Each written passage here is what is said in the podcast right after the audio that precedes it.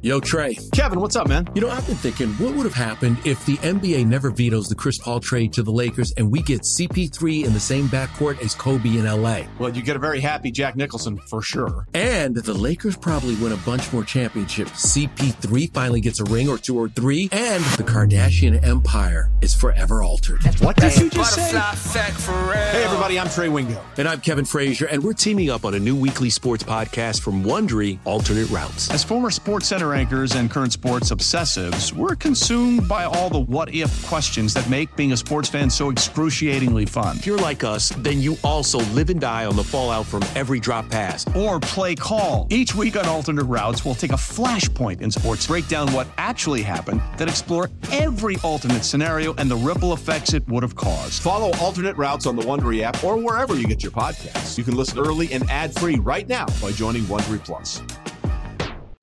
Up a little more.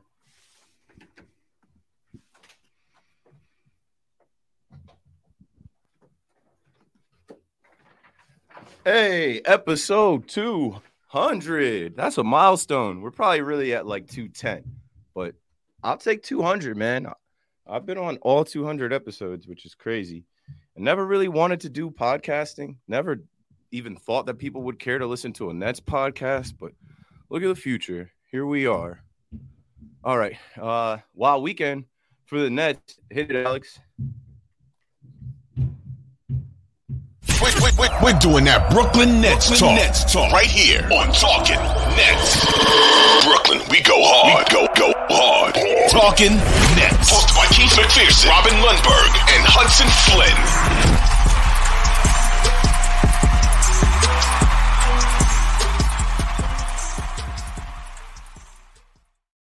Yes, sir. Welcome back to Talking Nets, episode 200. Yeah. If we had like a soundboard, I'd do the eh, eh, eh, eh. and then like the kids like, yay, yay. What's up, guys? Welcome in. Wild weekend for your Brooklyn Nets. Yo, I, I haven't been here for a, a lot of that 200, but I, I, I feel like um you know w- with the the vibes and, and, the presence, I get to be the Mikal Bridges. Of, no, no. hey, I'm not. hey, we are, we are glad to have have you. We appreciate your presence in talking Nets. Hey, if you want to be Bridges, Brooklyn Bridges, I'm all for it. What a welcome addition both of you guys have been to our Nets world. Yeah, absolutely. I mean, it feels great to to be at 200. Obviously, it's we've been back for a while uh, to the more standard form of talking Nets, not forcing Keith to do it all on his own for a season. And uh, it's it's been good, and the support from everybody watching the show and and listening on you know podcast apps has been absolutely unreal. It feels like despite you know all the turmoil in the Nets world, the community that we have here has always been like real solid. They've always been with us. It's been great. The little podcast that could, I swear, between the team and all of the nonsense that has gone on with the team in four years since we started this podcast, and then just behind the scenes, all the changes and all the different things that I've gone through, that Hudson's gone through, and now Robin's a part of. Like to keep a podcast like this going from 2019 to now, there were at least five to 10 times where I could have said, I'm done. Fuck it. I work more than that, we're not doing it. More.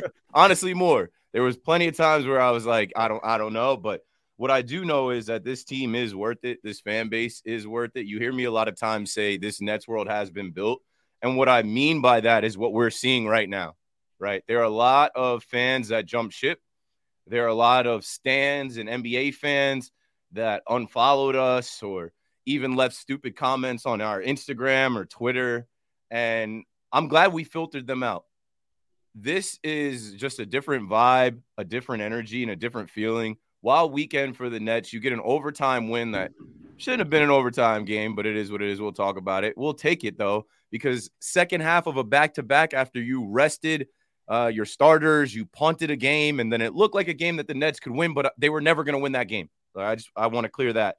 Uh, you know, I know we we had the pod Thursday. I think going into that game, the Nets were never winning that game against the Bucks, whether Giannis played, whether whoever played, whether they got more minutes. The whole thing was that the organization decided we can't beat the number one team in the East. We're gonna rest guys. Fine. But when you do that, you better come out and win the next game. And they got this close, literally this close to losing both games in that back to back. They handle business.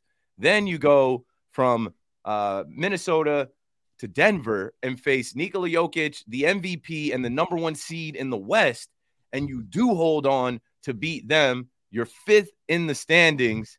And now everybody's looking at the Nets without Katie and Kyrie. Like maybe they did make the right decision. Maybe they do have something here. I know there's still some weirdo Nets fans that are talking about the offseason. I see all these twi- like tweets on Nets Twitter about, oh, in the offseason, who do you guys want? Maybe we should target this guy. I'm Joe in this got to go. Keith. He's got to get fired. Yeah, Sean Marks coming back. Uh, I'm in this season, and I'm excited about what these guys could do the rest of this season. The never know Nets, we didn't know when the second half started. They lost four in a row. We're like, I don't know, they might be cooked, but they fought. They figured it out. I'm not mad that Cam Thomas is on the bench because I root for the Nets. I want to see the Nets win. I want to see the Nets avoid the play-in tournament because if they do that, they've already done something that K- KD and Kyrie didn't do last year. And if they win one game in this playoffs, they are already better than the 7-11 era from last season, the way that they went out. I'll let you guys go and give your initial thoughts. Well, you know, it, it is funny when you think about everything that's transpired, right? The the amount of content that we've gone through, the amount of changes that the team has gone through in just a year, it is pretty remarkable. Um, as far as where the team is at right now and the, the state of it, actually, Hudson, my, my kids are all leaving the house for my son's basketball practice. So why don't you take it while they exit and then I'll, I'll finish my thought. Awesome. Yeah, I got you. Yeah, no, I think first off, Keith making all those comments about how how frankly how low the the bar is for this Nets team to to be considered successful compared to the last the last couple years. I- mean, when you think about it, we had one run, one run, and and Katie's you know extra size up shoe made it so that didn't go. But other than that, it's it's first round exits. It's the bubble season. It's nothing really impressive. And this team, after getting blown up in the middle of the season, all of the the stands and the the fake fans jumping ship have proven not only to the fans, not only to the organization, but also I, I would have to imagine a little bit to themselves that they are a real comp- competitive, contending basketball team, and that is not just something for them to be proud of; it's something for the fans to be proud of. And despite, like he said, there's a lot of people who are only looking ahead to the future, and a lot of people on Twitter that still are are, are lost in what could have been with the 7-Eleven era. The reality is this Nets team going forward is young, they're fun, they're in a great position to win, and not only is that winning something that's going to happen in the future, not only is it projected winning, but it's also winning that we are doing in real time. I know the uh, the Nuggets are on a skid right now, but we beat the number one team in the West. The T Wolves are a team that is fighting fighting to get off of that bubble in the Western Conference, and we beat them. And we had a good showing with basically exclusively our Bucks or our bench players against the Bucks. This is a team that has gotten blown up and has won despite it all. And I, I know I don't want to you know raise a championship flag, put a banner up in the Barclays Center for seven and seven since the KD trade, but based on the reactions, based on what everyone said was the most colossal failure in NBA history it is almost shocking, and you have to give credit to Jacque Vaughn, Sean Marks, the whole organization, that the Nets have been able to get themselves to this point where not only are they succeeding on the court, but they have won back a lot of the fans that they may have lost from blowing up the, the previous era. What the hell? I'm going to go all in. As of now, the Nets won the trade. They won the trade. You know, it, things could change. It could be a win win. If the Suns win a championship with KD, obviously that's a win for them, right? That's a win for them. But I don't see this being a loss for the Nets. And I'm sick and tired of the people who keep crying about KD and Kyrie. Stop. Stop crying about KD and Kyrie. You have a good thing going. I mean, when, when you talk about the offseason, the reason the offseason is relevant is because the Nets have the assets to make a move and maybe bring, you know, another, another star player in this offseason if that's how they choose to do things and be right back to contender status. But in the meantime, you, you got a team that that's fun to watch, fun to root for. They've been the best defense in the league for this six game stretch. Um, they, they've got a, a budding superstar, perhaps in Mikal Bridges. And I've tried to explain this to my um, friends, some of my friends on a, a text thread, my, my SI coworkers who keep giving me crap about this. And I'm like, you don't understand. You know, I enjoy rooting for and watching this team more than I ever did the KD Kyrie era team. Like I, I know there was supposed to be a championship contender, and maybe they, you know, would have won the year. Harden got hurt and Kyrie got hurt, and KD's foot was there. Maybe you know that should have been their year. But other than that, they were never actually sniffing title contention. And instead, it was a constant soap opera and a constant anxiety attack. You always had to, to deal with that. Like, what's the other shoe? The speaking of KD's shoe being short, when is Kyrie going to put up a post that it's impossible to decipher? And once you actually decipher, you realize you know it, it has a terrible meaning or something. Wh- whatever the, the point may be, KD getting hurt. You know, KD has averaged 44 games a season over the last three seasons while missing the first season he was here. So I, am I'm, I'm not crying about that anymore. And so I try to explain that to him. And, and here's a um uh, maybe a way I can hammer this home, and this is because they went to the game with me. Uh, the first uh, the first game that Bridges and, and those guys played, uh, Johnson and Bridges at least. Dinwiddie had played the game before, but it was at Barclays. It was that Sixers game. My kids went with, with me. We sat with the the brigade on the block, right? And so they're in a they're in an area where people are cheering louder than, than other places, but you get caught up in the vibe. Like I, I've now seen my youngest son chanting like defense and let's go Nets. And he's not even two. But the, the older two, Raj and Ronnie, they stayed up and watched the entire overtime on Friday night. Raj asked, When's the next game? He watched that Nuggets game with me yesterday. We jump and we hug and celebrate when that shot doesn't go with 1.9 seconds left. They weren't doing that before. I don't know if it has, I, I don't know if it's because it's like a, a new thing and a jumping off point, and I've been like selling it to them. I don't know if it was that experience, but something about it just feels good. And and I am I am thrilled. I'm thrilled with the state of the team, the direction of the team, and and even where the team is currently. And and I'm sick and tired of people crying about what was when what was wasn't anything. It, it feels better. It fits better. It feels like this is more of the team Brooklyn should have, right? When you're watching Katie and Kyrie, it came with a lot of drama, a lot of pressure, and not enough results to be honest with you. It was just like all of this national attention of this super team and all this other stuff around Katie and Kyrie, but where were the results on the floor? We didn't really do anything. Regular season wins in December, like what does it matter? Like at the end of the day, they they were all flash and little substance, right? Injuries and he- negative headlines and BS this team fits more and you can get behind them more because it's a cast of guys that are good, that are talented, but not one or two guys that are going to dominate the ball, dominate all the people watching and all the conversation. Like Royce O'Neale can rise. Like uh Doe, Dorian Finney Smith can rise. What a pleasant surprise to watch some of these guys just come out of nowhere and hit shots and, and make rebounds and have a big game. It is a team. They're getting stops together. And I just feel like, you know, when you tell a story about your kids, yeah, it's a, it's a different group because when you're watching Katie and Kyrie, you almost know how it's supposed to end. One of those guys is going to have the ball. One of those guys is supposed to take the shot. With this team, you're on your eh, on the edge of your seat. Like, what's going to happen next? Will they get this stop? Who's going to hit the three? And they have to buy into the togetherness. They have to buy into the team mentality. And for all of us that have played sports and you know, watch sports growing up, that's what we're we're taught. And your kids are playing organized sports. There are no stars. They have to buy mm. into the fact that like to win, we have to win together. And I think we're getting that vibe from Brooklyn. Keith, now. and when we lose, we lose together. I think that's kind of an underrated point with this whole Nets team. The way the post game press conferences would go, and not naming names, but certain players would just collapse with these losses, and it would be finger pointing and it would be blaming and it would be, you know, people are ignoring the work I do behind the scenes. So why do you care about the lo-? the fact that when we lose, we can say, "Oh, well, we lost because we missed this shot, but we'll get get up and get ready for the next one." And when we lose, we're not losing because of injuries. We're not losing because players don't want to play because of a vaccine, because of anti-Semitic posts, because of none of that. So like it's not even just the fact that we're winning, even when the the going was tough at the in the early era of when this new team got put together, even those wins I could or those losses I could feel proud of just because we had a team that was losing for basketball related reasons. The bar is the floor when it comes to the emotional connection we have to the Nets.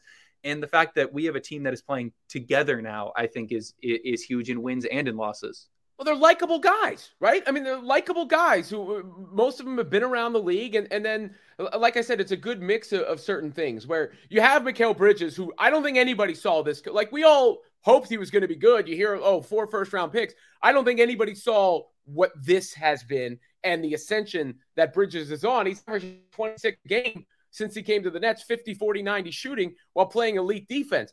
And you could see him expanding his game like those off the dribble threes that he's taking more regularly. You know, so I, I, I don't know what his ceiling is yet. It's exciting to see him keep pushing that higher where you're like, oh, are we watching someone become a superstar in front of our eyes?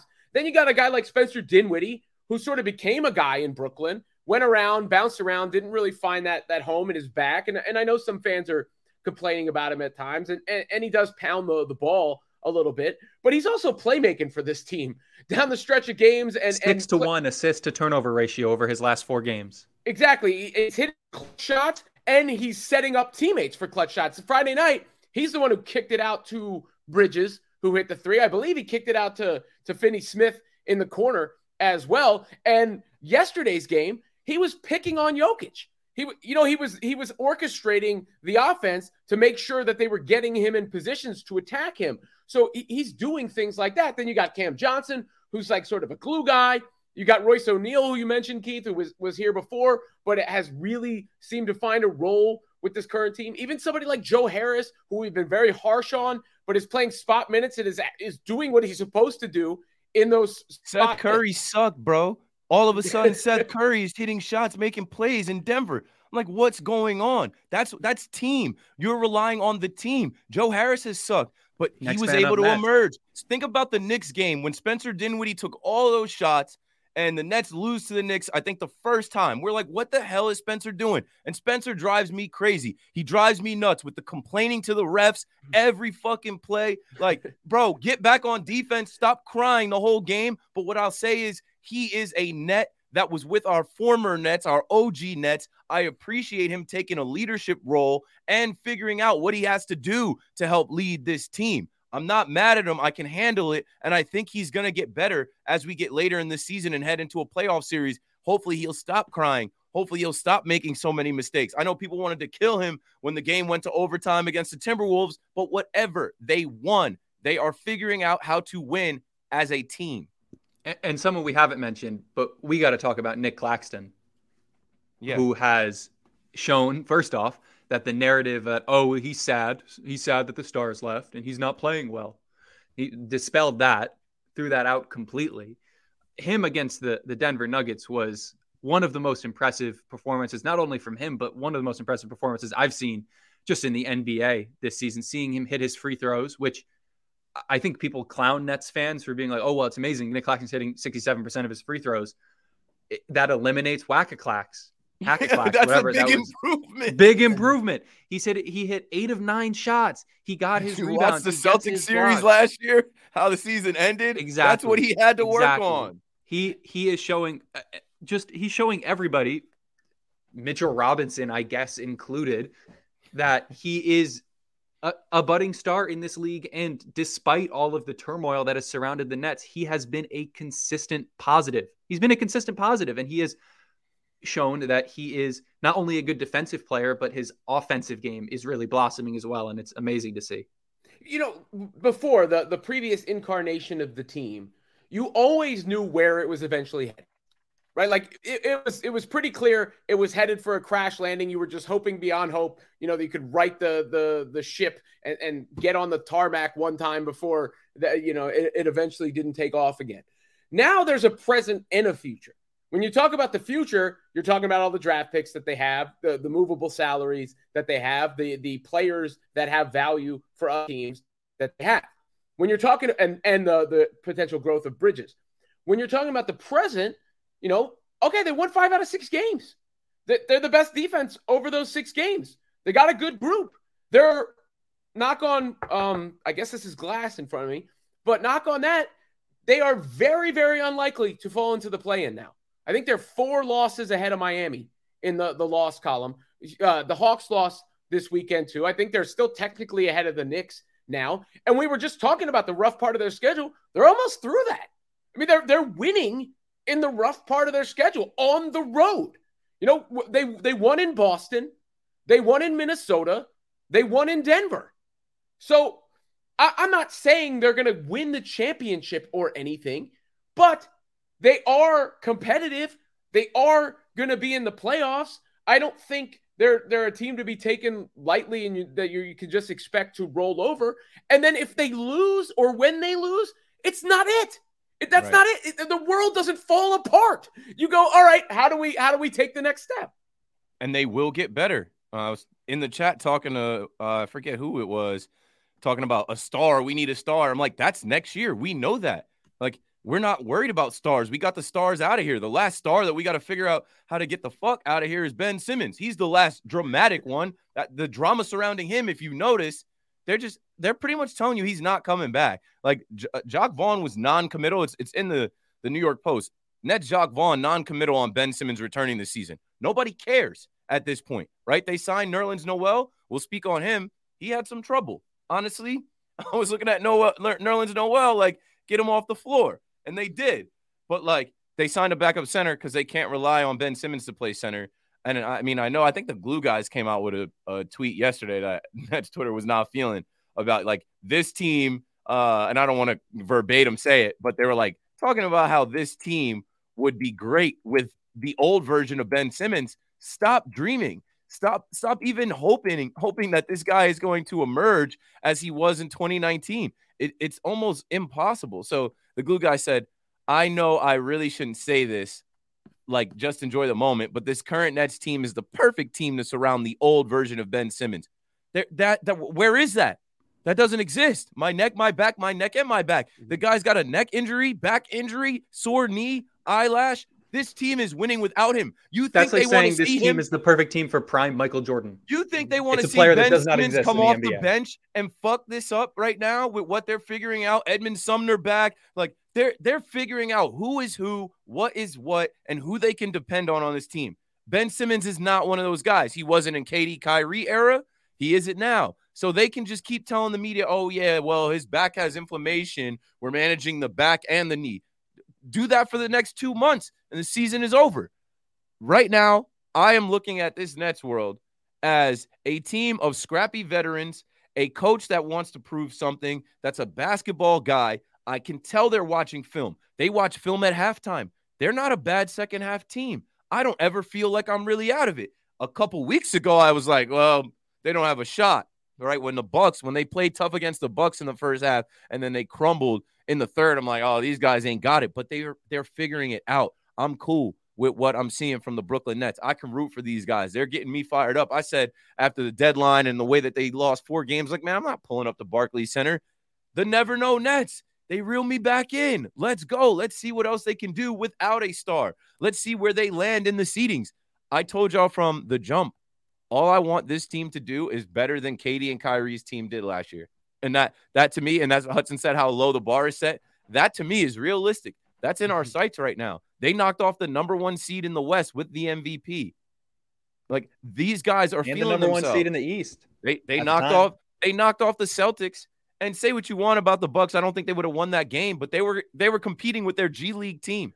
So I'm not putting a ceiling on what these guys can do, but I'm excited to watch the rest of this season. And I don't feel like some of these Nets fans that just ah we're out off season or ah Katie and Kyrie are here, no reason to watch this team. The vibes around this team are very good, very positive. Can we please show what Mikal Bridges wrote on Instagram after the game? I like it here a lot.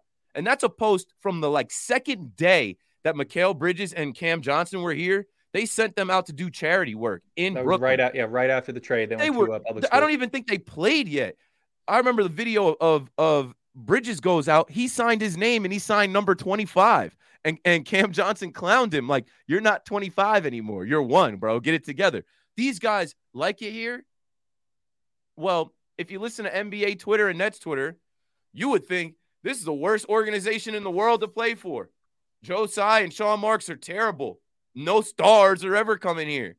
Well, then don't send any stars. Let's keep finding guys that want to play team basketball and win. Well, look, I, I think that post encapsulates the feeling that we're talking about right now. And Mikal Bridges is a rising star at, at this moment in time. I mean, I, I, stated the numbers before. His game continues to grow, and he feels like he belongs here. I, I, looked at that post and I, I saw so many Suns fans in the comments upset about it because they were uh, thinking he was coming back in, in 2026.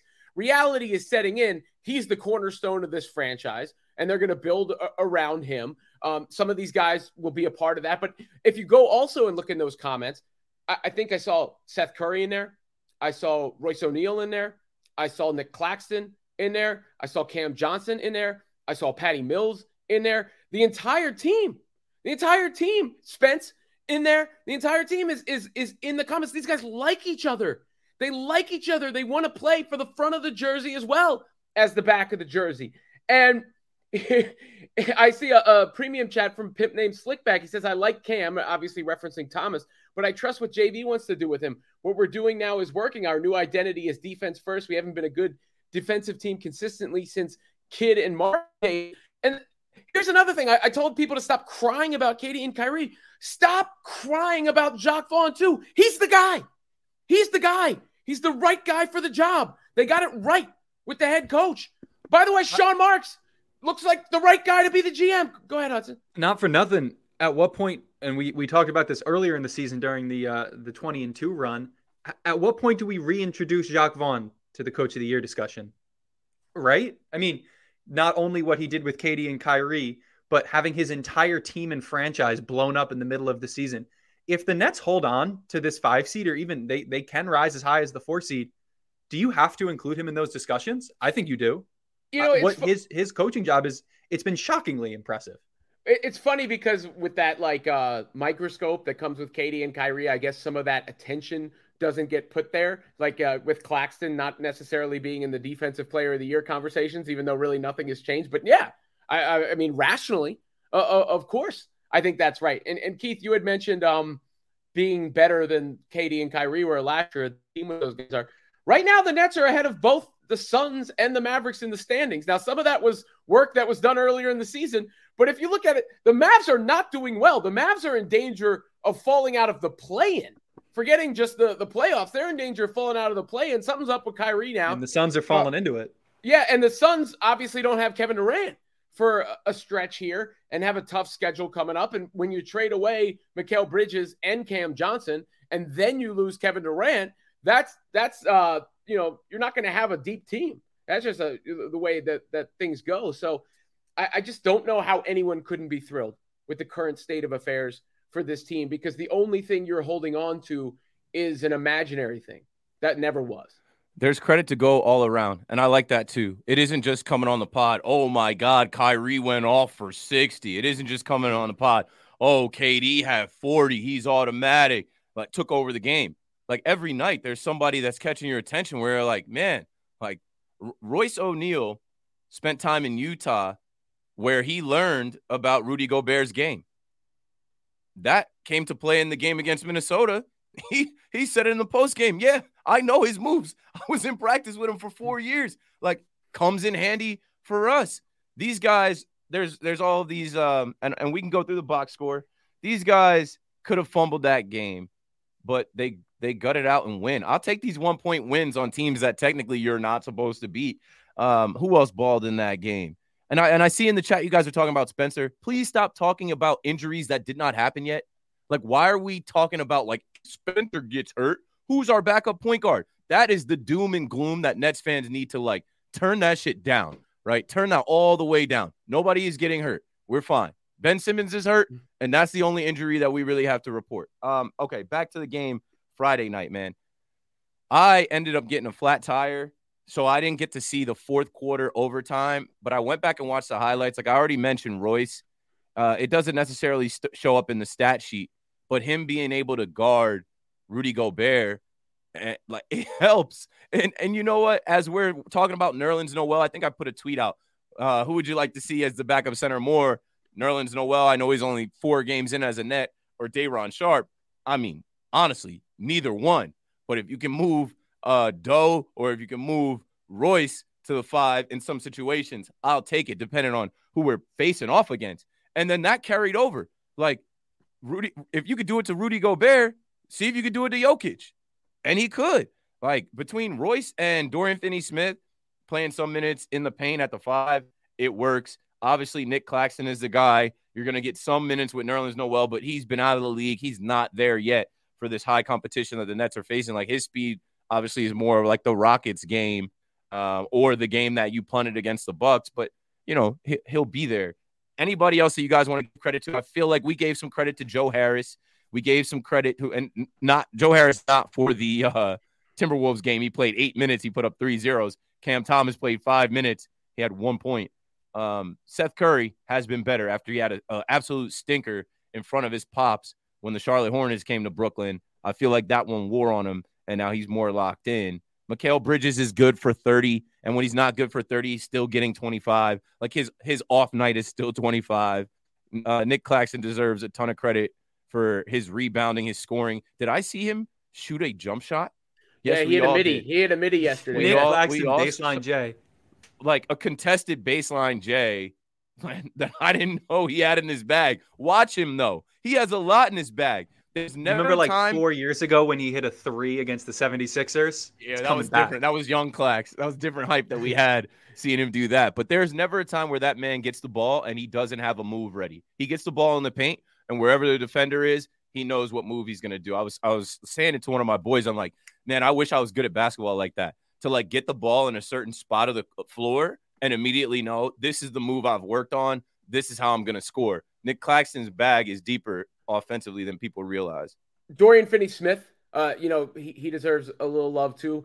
And, Three. And part, part, of that is also the, I think you, we, we sort of touched on this, but before you knew you had two of the, look, I, I, we could say whatever we want. Everybody recognizes the talent of Kevin Durant and Kyrie Irving.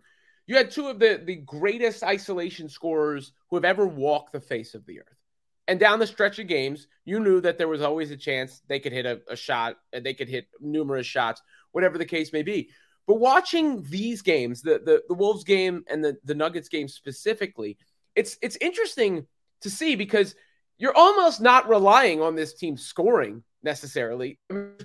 A couple of clutch buckets, obviously, the Bridges three, the, the Dorian Finney Smith three, some of the plays that that um, Dinwiddie has set up, but it's getting stops. I mean, they're getting stops. Nas Naz Reid hit the three to, to tie it, but for the most part, a one point lead is being held for like three consecutive possessions. And that feels foreign because I, I, every time I saw those leads get cut to one, I'm like, oh, it's over. It's over. You know, they're going to come down and score on the next. No, they got to stop. In Denver yesterday, they got to.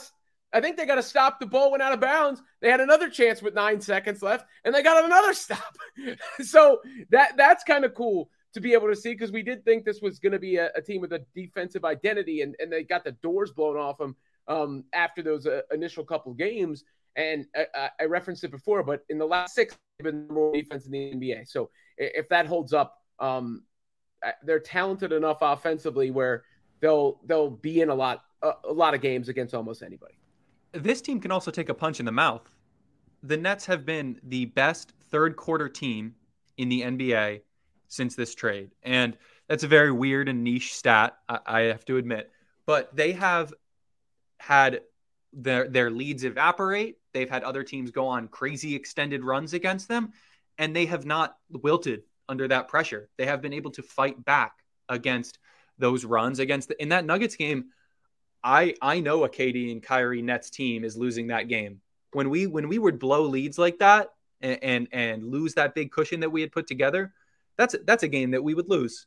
And this team has shown an ability to be resilient because honestly, and, and I, I don't know if I can psychoanalyze these players, but I think it's because they know that like they're mentally strong enough to know that they can come back from that because they're always expected to come back from that, right? They're always expected to work together as, uh, as a team. And Robin, you made the point about defense down the stretch. One thing I think I can't remember a time when Kevin Durant or Kyrie Irving passed out of a game-winning shot. Not on not not even to each other, just passed out of a game-winning shot. If Kevin Durant was on the floor, ISO Kevin Durant, let's see if he can, you know, be long enough to hit a 3 at the top of the key if Kyrie Irving, let's see if he can dribble himself into oblivion, hit a step back. And they're great at that. They are arguably two of the best players in NBA history at that. but it doesn't work always. It it doesn't, and we lost the Buck series because of it, and we've lost plenty of games because of it. And now we have a team where if somebody else is open, and the theory of the Nets, especially during that 7 Eleven era, is that somebody else was always going to be open. You can actually pass out and hit those open three point shooters so that they can take the shot. They trust each other to hit shots. And when they miss hmm. them, because they will and they have, they pick themselves up and they don't point fingers and they don't blame. And when we're looking at this season as a way to establish a good base, a good structure, a good foundation for this next era of Nets basketball, that's exactly what you want to see. You want to see a team that's fighting for each other and isn't going to get on each other in a negative way when things don't go their way. And that is invaluable, clearly, because when you look at a lot of the teams that have had success and won championships in recent years, you see teams that, as much as we may not like the Bucks or as much as we may not like the Warriors, have had longstanding cores that have good cohesion. And the Nets having that and, and growing that is is huge. I, I see. Um, I, I, referenced it before the comments under Mikal Bridges' Instagram post. The Nets just posted on Twitter team chemistry, and just from the screenshot that they posted, Cam Johnson, Nick Claxton, Royce O'Neale, Edmond Sumner, Patty Mills, Day- Day'Ron Sharpe, David Duke Jr. all in the, in the one screenshot um, from Bridges. So there you go. I mean, this is a, a team that's that's together, uh, that likes each other, and, and is feeling th- those vibes that that are coming along.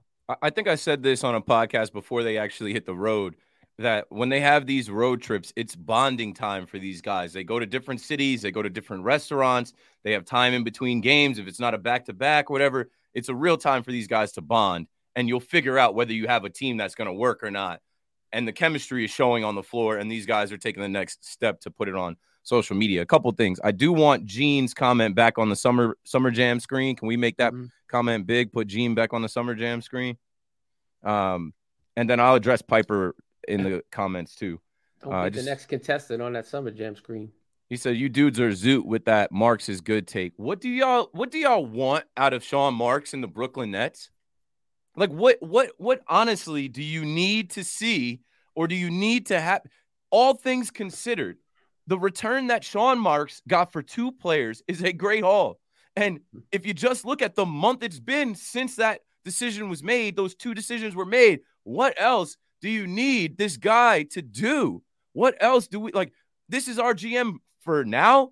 He was in the past, and he's gonna get a chance in the future to work with some picks. And and like I just I, I'm over the dragging Sean Marks because in business, it isn't all one sided. And I understand there's so many people that want to hate on Sean Marks for losing KD and Kyrie. They weren't doing anything. Right now, they could be, they could have the same record or worse with KD and Kyrie. Who knows where this would have gone? And this leads me to my next point, right? Because Piper was the one earlier in the chat talking about, oh, they don't have KD, Kyrie anymore. You're not winning a chip. You weren't winning a chip with KD and Kyrie anyway. And he's like, oh, well, it's all about stars. We know that but we're not winning a championship this year. We are Nets fans enjoying this ride with the team we have post KD Kyrie era. So far, so good. I'll take it.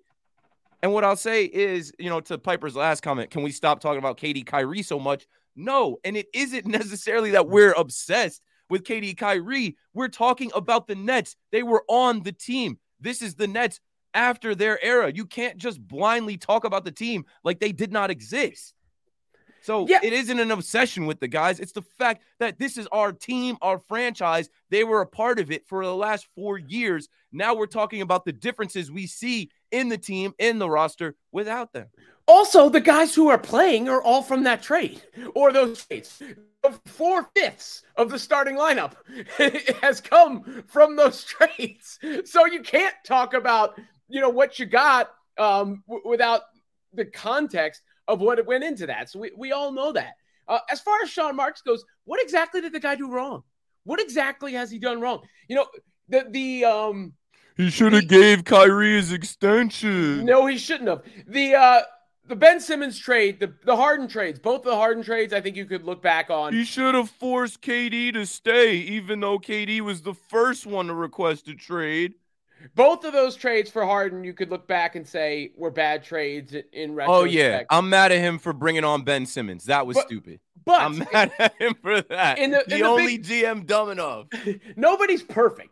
And in the big picture, the Nets probably had one of the worst situations, if not the worst situation in basketball history, when Sean Marks essentially took over after the KG Pierce trades with no assets. And he built them into a team that was then um, desirable for stars. He then signed Kevin Durant, he signed Kyrie Irving, and he acquired James Harden. Really, the mistake is not being able to manage some of those guys to a certain extent, but it's like oh, you know, you couldn't manage. Go ahead and reason with a Wolverine. You know, like wh- who's supposed to no manage do that? yeah. It's impossible. It's already happened. I mean, look at what's happened. Once you see the, the the Twitch streams and all that, you realize. I, I think you you you sort of get the patterns when you followed it for a while, and and uh, you know, I, I've said it. I'm actually a little bit legitimately concerned for Kyrie because I, I I see the thoughtful, happy Kyrie, and then I see the like um like I don't know what you call it, the maniacal or whatever, the one who's like ranting and raving about the world against him and how everybody's out to get him, Kyrie. And the, the mannerisms and the delivery are different. But we, we've seen it before. Like it's like, all right, everything's good. And then all of a sudden, there's some sort of post or there's some sort of stream. And it's like um compensatory need to, to stir ish up. And whatever. The, I, I, I don't want to I don't want to hammer that point home because I, I have moved on from from being concerned about that. I'm just um trying to emphasize that nobody, whether it's the Mavericks or the Cavaliers or the Celtics or the Nets, has been successful in, in harnessing that effectively. That's a Kyrie issue, not a Sean Marks issue. Uh, the, the KD thing was tied to Kyrie, obviously, to a certain extent, whether he says it or not. Um, and now, having had those guys on the roster, whether those guys actually won, having had them on the roster allowed Sean Marks to then retool the roster because you're not in the situation you're in now without those guys on the team. Because, you know, Dor- whether Kyrie was on the last year of his deal or not, you still got Spence and Dorian Finney Smith, two starters right now, and a first round pick. And then because of KD, you got four first round picks, Cam Johnson, a possible core part of your future, and Mikal Bridges, the centerpiece of the franchise at this moment. That doesn't happen without those guys on the roster either. So simply by having them, was also um, a, move that Sean Marks was able to to flip. And, also, I, I, want to extend that comment to Joe Tsai. I don't, I don't understand. I, I'm going to ignore all of the people that say Joe Tsai should leave because that's just a gibberish take and doesn't mean anything. What is it that you wanted Joe Tsai to do in this situation? Just in the same way we asked, what did you want Sean Marks to do? What did you want Joe Tsai to do? Did you want Joe Tsai to pay Kyrie Irving? From a basketball perspective, what is that going to get you? He plays 48% of games, and that was a declining figure. Bad business. Clearly getting worse. That's bad business. What did you want him to do? Did you want him to force KD to stay on the Nets and win what? And win what? Oh, I don't can't do that. K- KD, what, what KD doesn't do that. KD always runs and joins the next super the, team.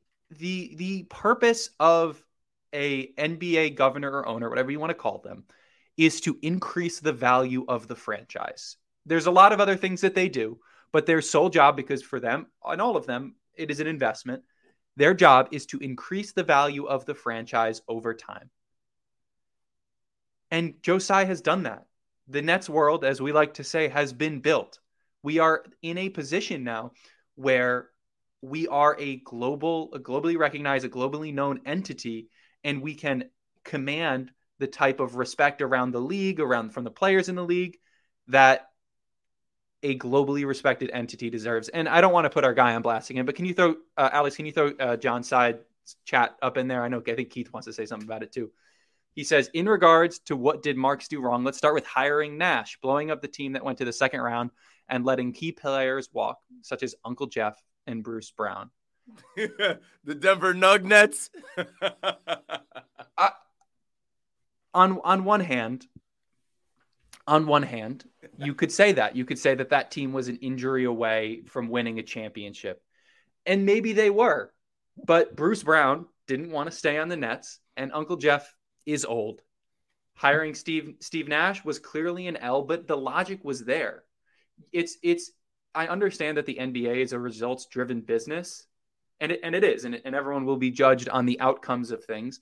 But when it comes down to it, it was I think it was three weeks three years ago last week that they announced the Steve Nash hiring, and Keith and I were ecstatic, and the argument was there, right?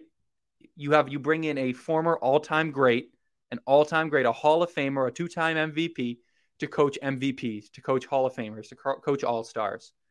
And, and I find it hard to criticize him for that. I'm sure there were other things. His lack of a coaching resume was there, but there's a logic there, and and it's it just doesn't make much sense to me to point to ownership and the GM as being somehow at fault for the Nets. What not winning a championship when all their stars are hurt? I don't. I just don't get it. Robin, I think you're on mute. He's not perfect, right? Um, Sean Marks, who, who Keith is holding up a picture next to. No, no one said he's perfect. But um, first of all, and I loved what Jeff Green brought to the Nets when he's here. I loved it. He's played on 20 teams. Jeff Green's been on 20 teams. You know, whatever it is, it, it's it. I think it is legitimately like close to double figures right now. Uh, is Bruce Brown better than Royce O'Neale?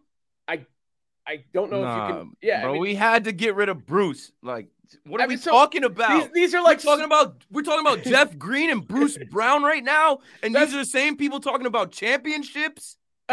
And you know, um, Alex, our producer, writes in something about he's better than Patty. Patty Mills is a good person to have on the roster. I, I, like Patty. Shout I, out I, to Patty for the Bucks game. Yeah, I'm, I'm tired of people complaining about Patty too. He's like he he's barely plays. Every time he plays, he's ready to go, and he's a chemistry builder.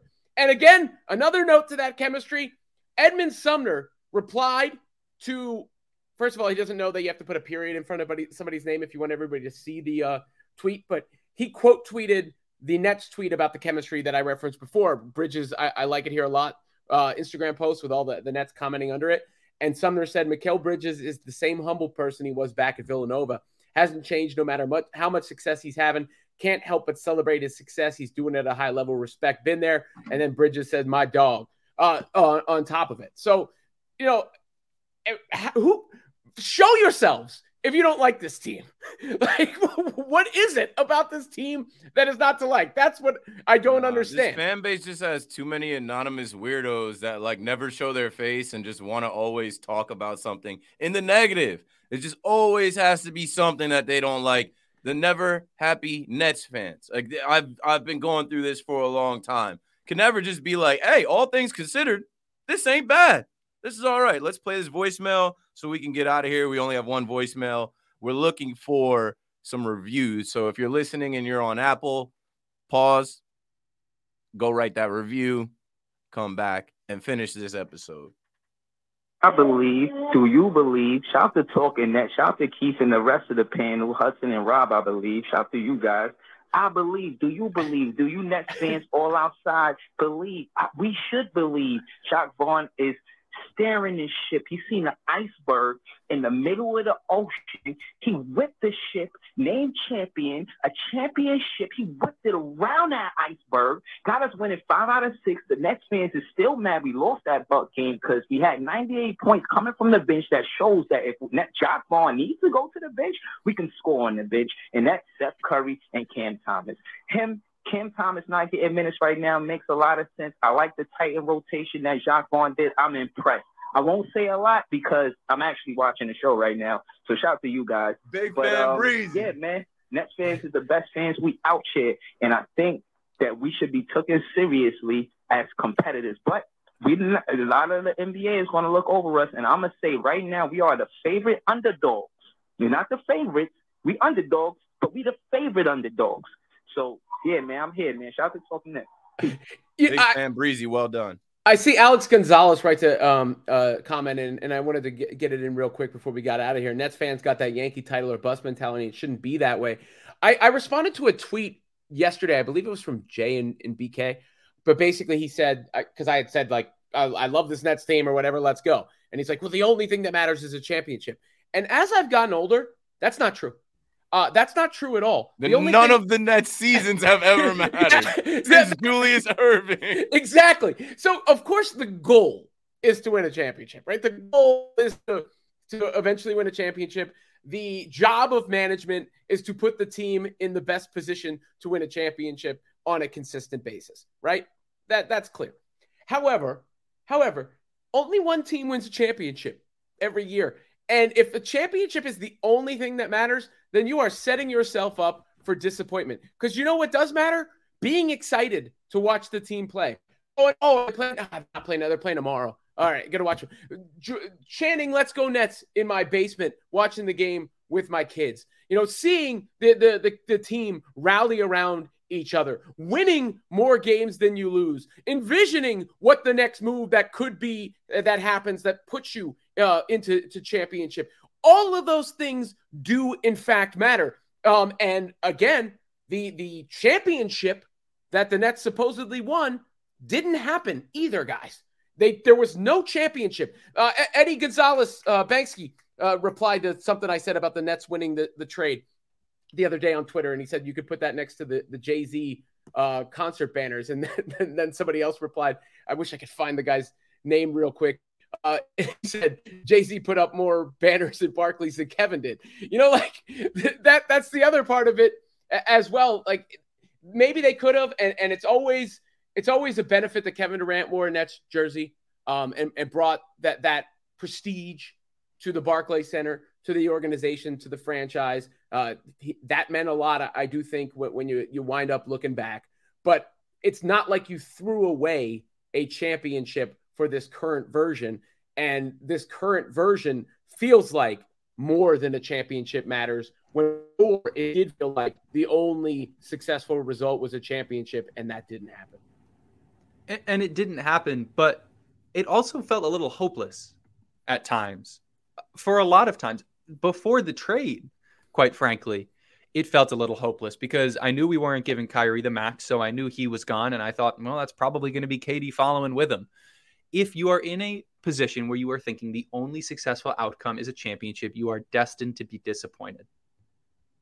We just want to have hope as sports fans. That's all we want. We all want to be in a team where we can hope whether it's you're a Spurs fan and you're hoping you get Wembanyama, or you're, you know, a Bucks fan and you're hoping for a championship. The Nets are in a position where we can hope, and we can hope to have a good showing, a proud showing in this playoffs, and then we can hope to put ourselves in a position to win a championship. But this last era, I can't help but feel was a little hopeless at times, especially when the Stars weren't playing and they didn't play so often. And we're in a position now where we have hope and we have a young team, an exciting team, a team that we can root for. And look, I hate to say it, just like Joe Tsai said, Brooklyn wants this team. Brooklyn wants this team to win. They like this team. This is Brooklyn's team. And it's just a great, it's a great vibe around the team. And at this point, what is there left to complain about, quite frankly? All right, to wrap this up in the next two minutes, some news just came in from Brian Lewis. Nerlens Noel's 10 day ostensibly ends on Wednesday, so he can play tomorrow at the Oklahoma City Thunder, and the Nets would need to make a decision whether to let him go or sign him to a second 10 day contract. Brooklyn hosts the Kings on Thursday. Yo, shout out to Kessler Edwards. That just made me think about uh, Kessler Edwards and the video I saw of him getting defensive player of the game. I'm happy for that young man. He's got an opportunity for a while. Uh, he didn't really get a shot this early on in the season after contributing a little bit last year. He goes over there. He's with a young team that's emerging. Congrats to him. I'm not mad at Sean Marks for letting him go. That one kind of goes by the wayside with the rest of the uh, trade deadline stuff. But uh, the the last thing I'll say is this: like you can't please everybody, right? I'm talking about these Nets fans. There's there's Nets fans that I, I guess are just like stands in the Nets world where like we're winning and, and they're upset about Cam Thomas. like, come on, yo, we're winning. And the, there are people coming at Sean Marks still for what happened a month ago. We're winning, and people are saying that Joe Tsai should sell, sell the team. So you can't make everyone happy. It is what it is. Last but not least, let's go to the standings to just remind everyone, right? Uh, the Celtics up there at number two, their fans are scrambling right now. They're six and four in their last 10. The 76ers, I guess their fans are all right with what they have, but reports are James Harden wants to go back to Houston. So if they don't win a championship this year, uh, what about the process? The Cavaliers, they are a shaky four seat. They could stay there. They could potentially fall back. But you're Brooklyn. We've also Nets. got two games against them coming up. Yeah, and and we'll see what they're actually really about. Uh, shout out to Jarrett Allen. I feel bad for our guy Big J, but Bam Adebayo hit him in the eye, and he had no smoke for him. I, I think he was really hurt. We always called Big J a gentle giant. I, I felt bad to see him walk off with help. Uh, and I don't know how long he's out, but he's affected. Your Nets are in fifth place. I told you guys, hey, let the Knicks fans have their party. Uh, they had a nine game win streak. The, the city is back under old management. Let them have their fun with all of that. It was part of it. But now that's done. Jalen Brunson is hurt and they're scrambling a bit. They get a win last night against the Lakers, but the Lakers are without LeBron. Think about what Lakers fans feel this season, right? As we're talking about Nets fans and their expectations, think about what these Lakers fans are feeling. All they got was uh, LeBron breaking Kareem Abdul-Jabbar's record in a Pau Gasol jersey retirement this year. And uh, other than that, man, coming up the next few games, which we already just mentioned one, um, and that'll be the, when the when the Nets actually return home. But tomorrow they'll face the Oklahoma City Thunder, very winnable game. Then they face the Beam team. Let's see what the Kings look like when they come to New York. Then we run it right back with the Nuggets in Brooklyn. So I know I said uh, I'm not going to the game. That Thursday game and that Sunday game, they look really interesting if you're interested in going seeing some live Brooklyn Nets basketball. Then we've got the home and home with the Cavs. So we're going to figure out a lot coming up real soon. Any last words, guys? Let's go Nets. Send That's us out, it. Keith. That's all we've got. It could be a lot worse. All things considered, the never know Nets are winners right now. And yes, they are probably the number one team as far as looking at teams to upset, teams that can scare a top seed, teams that like you don't want to face in the first round. They're looking like that team. I'll take that. Our world, Nets world. Let's go Nets. Let's go Nets. Brooklyn.